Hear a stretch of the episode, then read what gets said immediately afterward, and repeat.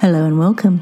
My name is Alice and this is the Backtracker History Show podcast, where I ask you to join me on a meander down through the archives to find out more about the people, places and events from the past.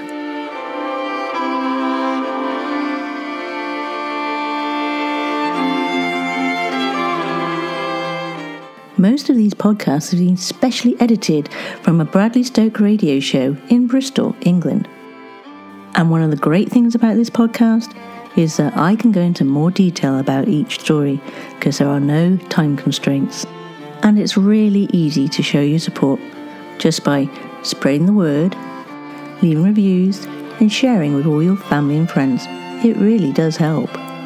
If you want to get in touch with me, with show ideas, comments or information, you can via Twitter or Facebook by using @BacktrackerUK with a capital B, capital T and a capital UK, or emailing me at info@backtracker.co.uk. Now, on with the show.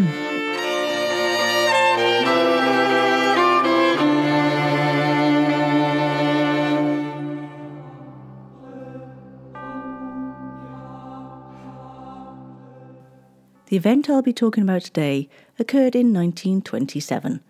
But what else happened that year? Well, on the 1st of January, the British Broadcasting Company becomes the British Broadcasting Corporation when it is granted a royal charter. On the 14th of February, Alfred Hitchcock's silent film thriller, The Lodger, A Story of the London Fog, is released. On the 6th of March, 1,000 people a week die from an influenza epidemic. On the 12th of May, British police raid the London office of the Soviet trading company Arcos. Then, on the 24th of May, Britain severs diplomatic relations with the Soviet Union because of revelations of espionage and underground agitation. Then, on the 9th of June, the Soviet Union executes 20 British nationals for alleged espionage. But our unfortunate event happened on the 28th of July in 1927, and before the opening of the inquiry, the coroner drove to the scene of the accident, a field near Winterbourne, at a crossroads on Old Gloucester Road, and there inspected the smashed aircraft. When he got there, he found mechanics, under the supervision of the inspector, were dismantling the wrecked aeroplane, which had been left undisturbed and guarded by police officers since the time of the accident. The work of the mechanics and the examination by Major Cooper, the Inspector of Accidents, was temporarily suspended whilst the inquest was proceeded and the plane covered with a tarpaulin to wait for the inspector's return. The inquest was held in a hut belonging to the aeroplane company, and Major Cooper occupied a seat by the side of the coroner. There were also representatives from Imperial Airways Limited, the Bristol Airways Company, and the Bristol Company, as well as Mr. Owen Barnard, the father of the deceased pilot.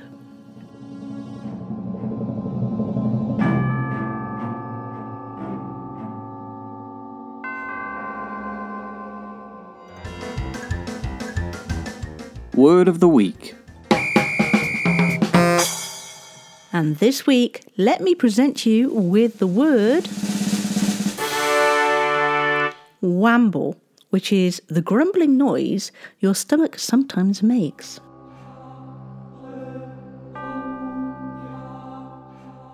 Captain Barnard had been employed by the Imperial Airways since it started, although he had been temporarily released for flying the King's Cup race in the Bristol Type 99A badminton, a machine specially designed for the previous year's race and modified so it could now achieve speeds of around 170 miles an hour.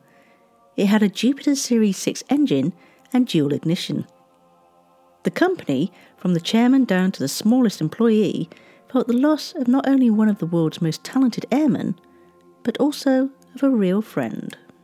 His death leaves a gap in the ranks of the company and of civil aviation, as well as the world, that cannot be filled. He leaves us with a memory and an example few of us can strive to follow, and few of us can hope to emulate.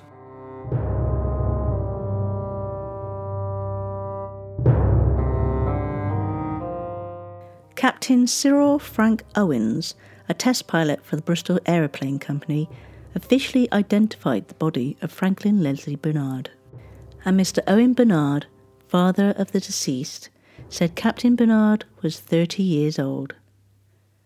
Archie Newman, a farmer of Court Farm, Winterbourne, said that about 7:15 on Thursday the 28th of July 1927, he was in his farmyard and he saw an aeroplane flying from Winterbourne in the direction of Filton. The plane circled to the left in a direction between Filton and Winterbourne. The engine appeared to be missing badly, and Archie could see he was going to make a forced landing in the field in which the plane was eventually found.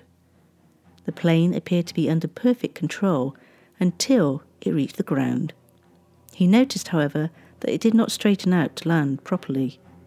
In the end, it didn't land on its wheels. He raced to the spot, where he found others trying to extricate the pilot, so he tried to help as well. Captain Barnard appeared to be dead, so they laid him on the grass and called for a doctor. Archie Newman said the angle was so steep that the wheels didn't even touch the ground.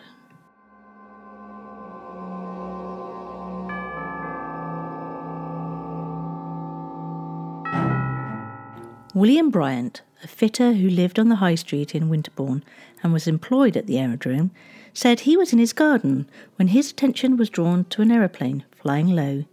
He heard the engine misfire several times, and it appeared to be in trouble and about to make a forced landing. He did not actually see it land, but immediately cycled to the spot. Others were there trying to lift the pilot from the cockpit, but he was strapped in, and William had to cut the straps. He did not know how much the deceased had been moved before he arrived. At this point, Dr. Crossman said he would like to know the position of the deceased's head, but William was unable to say.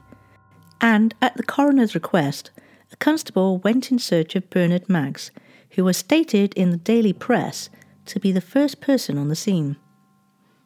Mr. Barnard Maggs, son of Mr. Maggs, whose farmhouse, Mulgrove Farm, Hambrook, was near the scene of the crash, told a reporter from the Western Daily Press what happened. I was at the crossroads by the direction post on my bicycle.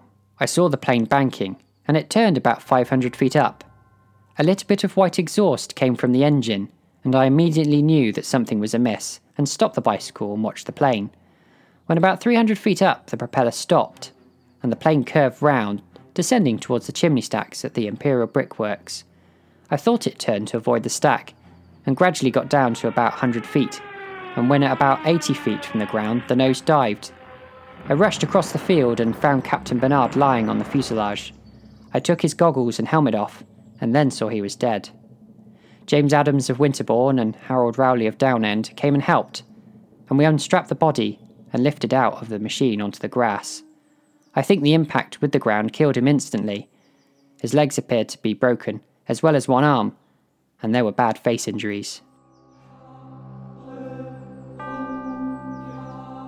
Barnard Maggs said that he thought the nosedive was at an angle of about 45 degrees, and added that Stanley Organ was the one who cycled off to find Dr. Frank Crossman, who came quickly but could do nothing.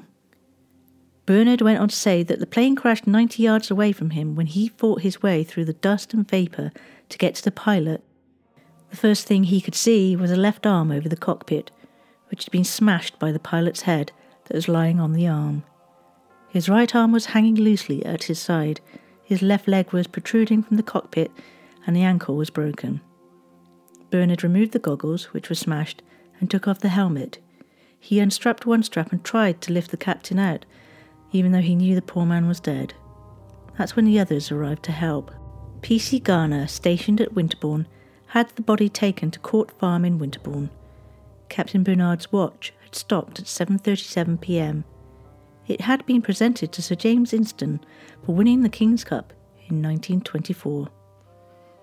Dr. Crossman of Hambrook examined the body and stated that the cause of death was a fracture and dislocation of the vertebrae of the neck caused by the impact against the front of the cockpit. Luckily, death was instantaneous.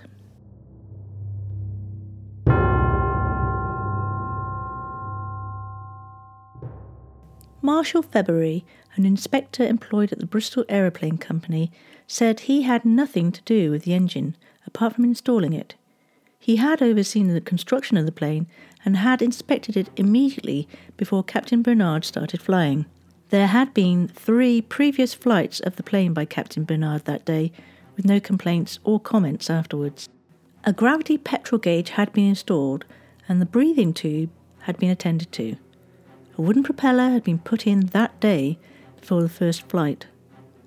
The daily certificate of safety was not signed, as it was an experimental plane. Also, a safety certificate was not required for a single-seater or experimental plane undergoing test flying within a 3-mile radius and not carrying passengers for hire or reward.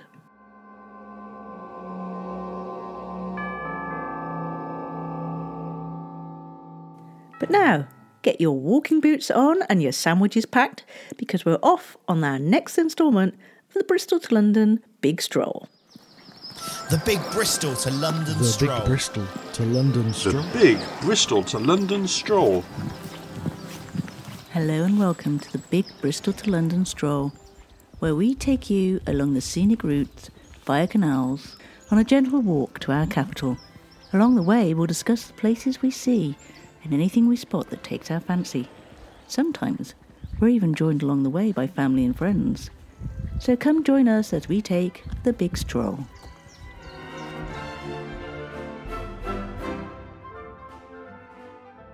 Today sees us in the village of All Cannings, and the Kennet and Avon Canal was built across the parish, passing just north of the village, and was opened in 1810. The parish population peaked in the middle of the 19th century, with the 1841 census showing 663 inhabitants. In 2015, the first long barrow in thousands of years, inspired by those built in the new Stone Age, was built on land just outside the village. The project was instigated by Tim Daw, a local farmer and a steward at Stonehenge. The barrow was designed to have a large number of private niches within the stone and earth structure to house cremation urns. The structure received significant media attention as it was being built and was fully subscribed within 18 months. The big event in All Cannings is the Concert at the Kings, an annual concert which takes place in a field to the rear of the King's Arms pub. Usually held in May, it is a charitable fundraiser for cancer charities, and to date it has raised over £170,000 for Macmillan Cancer Support, Above and Beyond, and Hope for Tomorrow, among many, many other charities.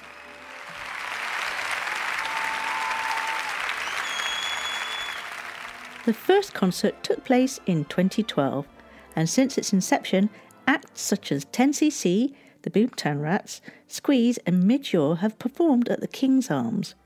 2016 saw Marmalade, Big Country, 10cc, Susie Quattro and the SAS band take to the stage.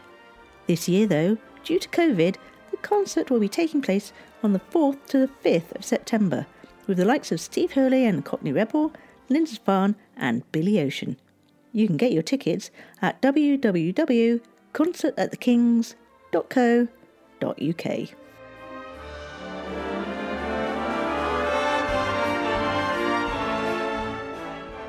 For this portion of the walk, we took some friends along with us, Tony and Shuey Allen, and here's what they had to say about walking along a canal. So it was brilliant. It was a very quiet stretch of the canal. We saw very few people. Probably some of that was down to the weather, but generally very quiet. No cyclists today, which was quite nice. And a decent pub halfway along for a pint in their garden, sat high above the river. Yeah, very pleasant. If you are walking from home for a while and if you're looking for, like us, looking for a day out, I would definitely recommend this because it's a beautiful scenery and it's a nice flat walk along the canal and find that pub. It's really nice as well. The pub is called the Bridge Inn, so I would definitely recommend that. Join us next time as our walk through wind and rain takes us to the village of Pewsey. And remember, we're doing this massive walk to raise money for Suicide Prevention Bristol in memory of Sarah, a listener and friend. So if you want to show some support and help us get to our target, then head over to www.justgiving.com and type in Backtracker, and the page should come up. You'll also be able to read about Sarah, who sadly passed away earlier this year.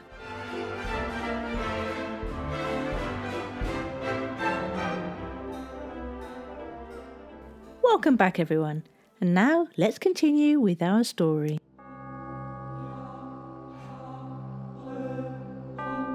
Mr. Williams then called Albert Thomas Brown of 33 County Street, Totterdown, a fitter and foreman in the experimental department of the Aeroplane Company, who said that he was responsible for the construction of the plane and had been working on it for around 10 weeks, making modifications to the original design. On the Thursday, he had prepared the plane for flight. He gave it a thorough examination, especially as it was a special machine, and he believed that everything was in correct working order. Captain Barnard had made previous flights, and Mr. Williams had talked to him in between each flight to discuss any handling issues, but there was nothing to report.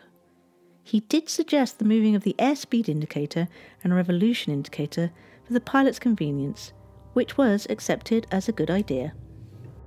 At the end of the inquest, the coroner said that it was just one of those unhappy and unfortunate things that happens in the world of flying.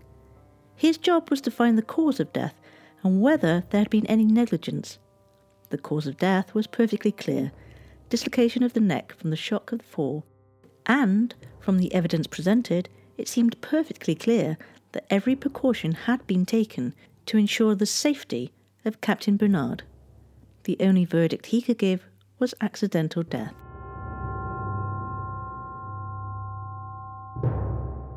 Captain Franklin Leslie Barnard was one of the most famous and skillful of all commercial air pilots at the time, and had been flying for over 11 years. He was born on the 2nd of November 1896, the son of Owen Barnard, a stockbroker's clerk, and Beatrice Peat, and he was married to Ethel Emma Payne since 1920. After flying training, Barnard was appointed flying officer in the Royal Flying Corps, and in July 1916 he joined No. 18 Squadron in France. On the 22nd of October 1916, Second Lieutenant Barnard was piloting FE.2B from Levéville with his observer, Lieutenant F.S. Rankin. Captain Barnard wrote in his combat report, "When escorting a camera machine over Bapaume, we attacked one of several hostile aircraft which were in the neighbourhood of the camera machine. Shortly after, two more appeared above us. When these had been driven off, we turned for home, but found three more on our tail. Rankin put one drum into one, which was passing straight over our heads at very close range, and this machine immediately became out of control, the tail and back of fuselage being on fire. It went down in a spin. The remaining two hostile aircraft were now firing from behind, and Rankin stood up to get a shot at them. One more hostile aircraft was seen to go down in a nosedive with smoke from its engine. Rankin was still firing when he was hit in the head and fell sideways over the side of the Nassau. I managed to catch his coat as he was falling, and by getting in the front seat, pulled him back. I then got back in the pilot's seat. The engine and most of the controls had been shot, but I managed to get the machine over our lines and landed 200 yards behind our front line."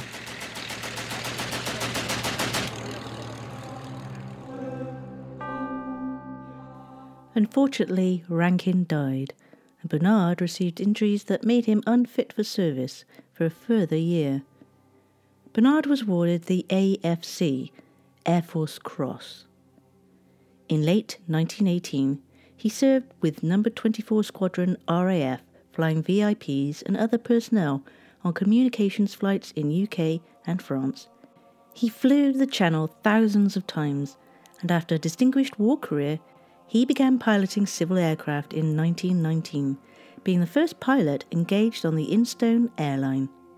He had been flying commercial aircraft continually since that date and joined the Imperial Airways on its inception in 1924.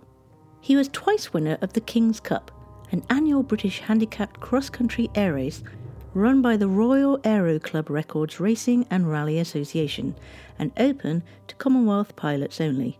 He had high hopes of winning it for the third time that year that he died, and he was testing his machine when he met his death, setting off from the Filton Aerodrome. On the 9th of September 1922, he won the first King's Cup race in Airco DH-4A at Croydon Aerodrome, having flown 810 miles over a cross-country course at an average speed of 123.6 miles an hour.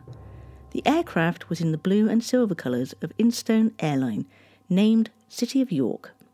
He raced in the DH-4A again in the 1923 King's Cup race and later used DH-50 in the 1924 race.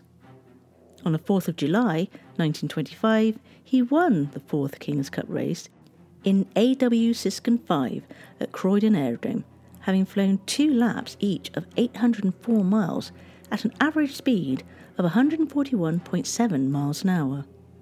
On the 9th of July 1926, he flew the Bristol 99 Badminton in the 1926 fifth King's Cup race, but had to make a forced landing after a fuel feed problem. He piloted the last of the five new Imperial Airways liners built for the Egypt-India Empire route, and he was on that historical occasion accompanied by Mrs. Barnard, his wife. He piloted the machine on the Great Air Tour to India, which was taken by Sir Samuel Hoare, Secretary of State for Air, as well as Lady Maud Hoare, in the previous December. He was said to have handled that flight with great efficiency, which was evident from the fact that the machine never had a forced landing, a breakdown or a delay, a remarkable testimony to the pilot. On the 3rd of June 1927, he was appointed Officer of the Order of the British Empire, or OBE, in the King's 1927 Birthday Honours List. As General Secretary of the British Civilian Air Pilots, he was concerned some time ago with a virtual strike of civilian transport pilots following the inauguration of Imperial Airways Limited, and he actively supported the demands of the pilots that they should receive the same pay that they had been receiving prior to formation of that particular company.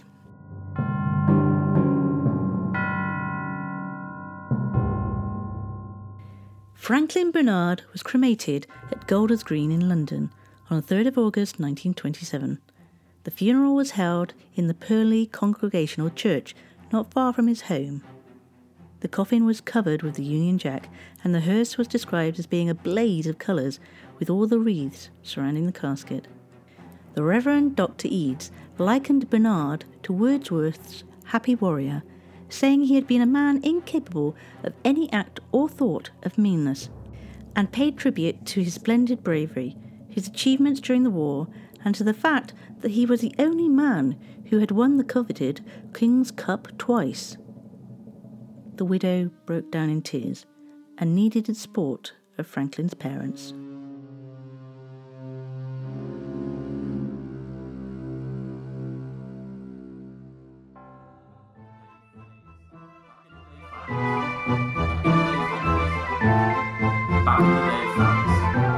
Back in the Day Facts.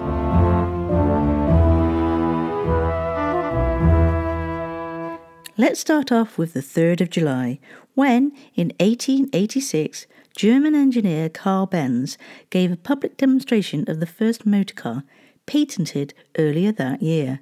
He drove around the streets of Mannheim, Germany, reaching a top speed of, wait for it, 10 miles an hour.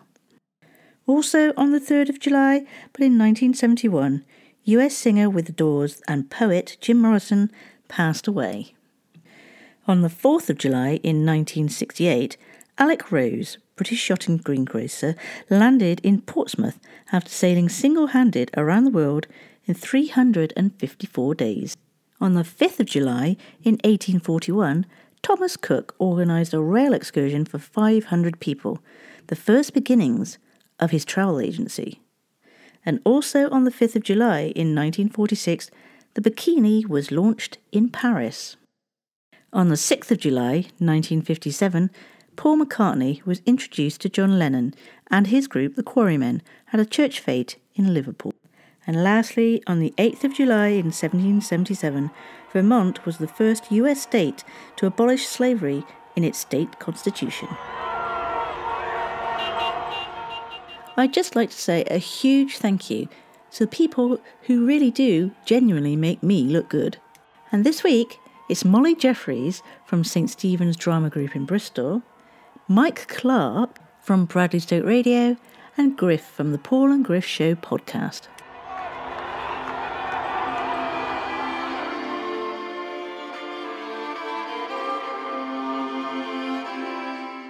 You have been listening to me, Alice, on the Backtracker History Show. Now, this podcast has been specially edited from a Bradley Stoke radio show in Bristol, England.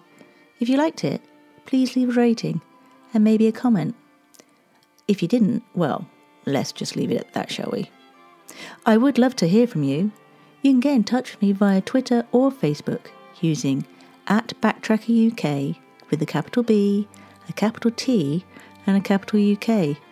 Or, alternatively, you can email me at info@backtracker.co.uk. By the way, the tune in the background? That's by The Model Folk. You can find out more about them at themodelfolk.com. So thank you so much for listening. And until next time, guys, take care and look after each other.